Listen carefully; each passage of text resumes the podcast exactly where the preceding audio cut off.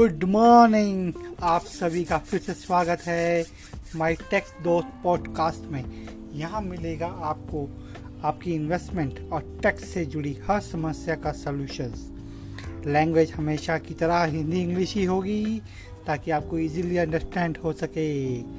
आप इस पॉडकास्ट को सब्सक्राइब कर सकते हैं शेयर कर सकते हैं, और अपनी क्वेरी को भी शेयर कर सकते हैं। मेरी मेल आईडी है help at the rate my tech Dost dot com spelling spell करके बता रहा हूँ। H E L P at the rate my M Y tech T A X Dost D O S T dot com इस पर आप अपनी query share कीजिए और मैं आपका पक्का वादा आपसे करता हूँ, दोस्त की तरह वादा करता हूँ कि अगले एपिसोड में आपकी क्वेरी को मैं यहाँ पे शेयर का सोल्यूशन यहाँ पे शेयर करूँगा।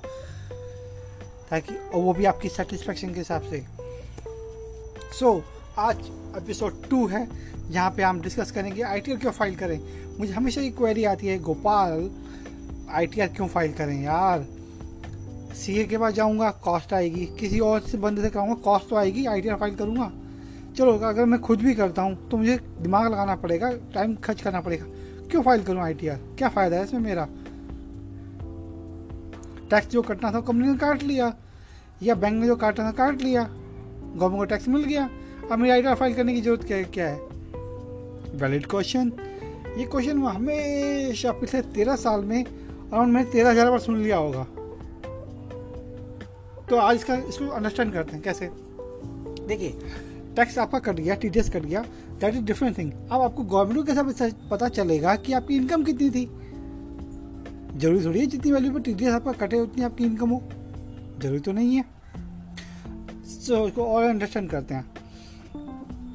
ये भी हो सकता है कि आपके अकाउंट डिपार्टमेंट ने ज़्यादा टैक्स काट लिया। टैक्स बनता है कम है। उस केस में क्या होगा? वो कैसे पता चलेगा? जब आपकी आईटीआर फ़ाइल होगी। आपने इंटरेस्ट में बैंक में एफडी कराई करेक्ट और उस पर टी कट गया। इनकम आप एफडी थी वाइफ के नाम पे। फिर इनकम कुछ है नहीं। उस केस में क्या करोगे? रिफंड तो मिलना चाहिए था ना आपको। टैक्स लाइबिलिटी तो कुछ है ही नहीं, ढाई लाख तो माफ़ है। फिर वर्नर लॉस तो आज हम पॉइंट को डिस्कस करते हैं डिटेल में। सबसे पहले, मुझे बहुत इंडिया में अभी बहुत सारे लोगों के पास घर नहीं है अपना। जब आप घर के लिए लोन लोगे, या आपको पर्सनल लोन लेना है, शादी के लिए, या किसी और ट्रैवल के लिए, या किसी काम के लिए बैंक लोन आपको लोन लेना है बैंक से। तो बैंक पेपर मांगेगा। आप देंगे अपनी सैलरी स्लिप अपनी इनकम स्टेटमेंट बैंक स्टेटमेंट लेकिन उसको गवर्नमेंट डॉक्यूमेंट से कोई बैंक कैसे वेरीफाई करेगा? आप ही सोचिए ना बैंक की तरह एक तरह वो क्या करेगा? आपसे आई टी आर मांगेगा।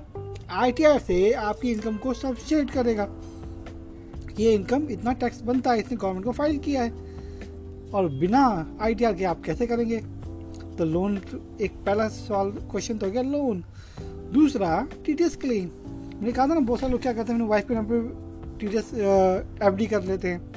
और उस एफ़ डी पर ब्याज जो मिलेगा, उस पर अगर टी डी एस कट गया टी डी एस कट गया, अगर रिटर्न नहीं फ़ाइल करेंगे तो रिफंड कैसे मिलेगा? अगर रिटर्न नहीं फ़ाइल की पेनल्टीज हैं.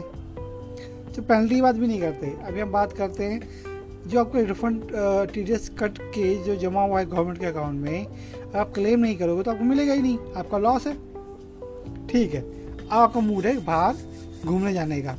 तो उसके लिए क्या चाहिए आपको? वीज़ा और पासपोर्ट पासपोर्ट आपके पास है। आप वीज़ा के लिए अप्लाई करेंगे। अब वीज़ा अब तब मिलेगा जब आपके पास इनकम आपकी इनकम हो। इनकम फिर वेरीफाई कैसे होएगी? आई से।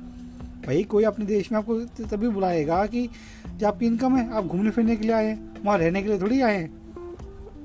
वरना आपको ज़बरदस्ती उठा के बाहर फेंक देंगे, जिसको कहते हैं रिपोर्ट तीसरा चौथा पॉइंट यहाँ आपको लेना है इंश्योरेंस अब इंश्योरेंस कंपनी आपको इंश्योरेंस देगी एक करोड़ रुपए का, आपने एक इंश्योरेंस कराया, दो करोड़ का इंश्योरेंस कराया, पचास हज़ार पचास लाख का इंश्योरेंस कराया। कंपनी भी आपकी इनकम वैलिडेट कैसे करेगी?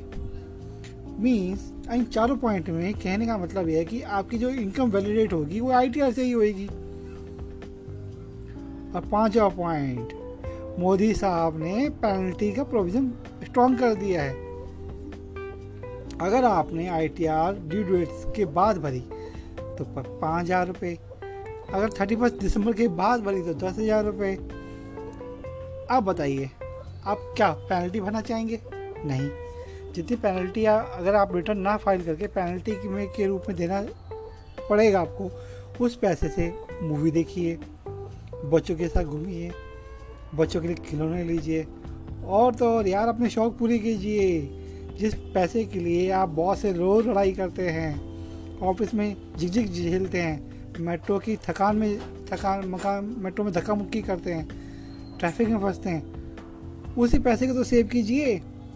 तो इसके साथ मेरा second episode of my tech Dost podcast का एंड करते हैं। आपका दिन शुभ हो happy day had enjoy and कल फिर मिलेंगे इसी पॉडकास्ट में। आप अपनी क्वारी शेयर करना।